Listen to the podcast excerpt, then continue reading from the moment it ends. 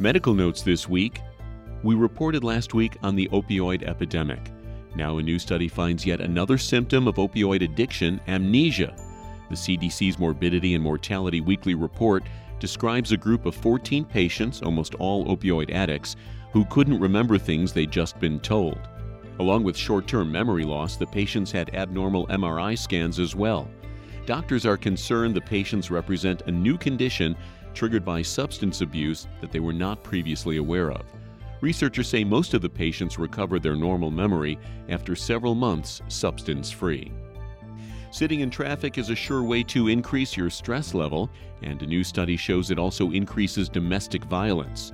A study at Louisiana State University correlated 25 million traffic observations and 2 million police reports over four years and found that extreme traffic jams increase the likelihood of domestic violence when people get home by about 6%. People who have suffered concussions are held out of sports and school until they're considered recovered, but a new study shows that even then, they may have trouble driving. Study in the Journal of Neurotrauma tested the driving skills of 14 people who had had a concussion but felt that they were now over it. Researchers say that at times they drove as if they were drunk.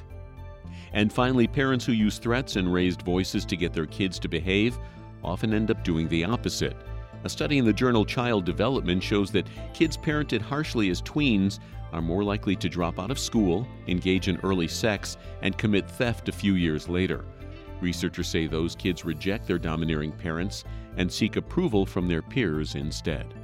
And that's Medical Notes this week. More in a moment.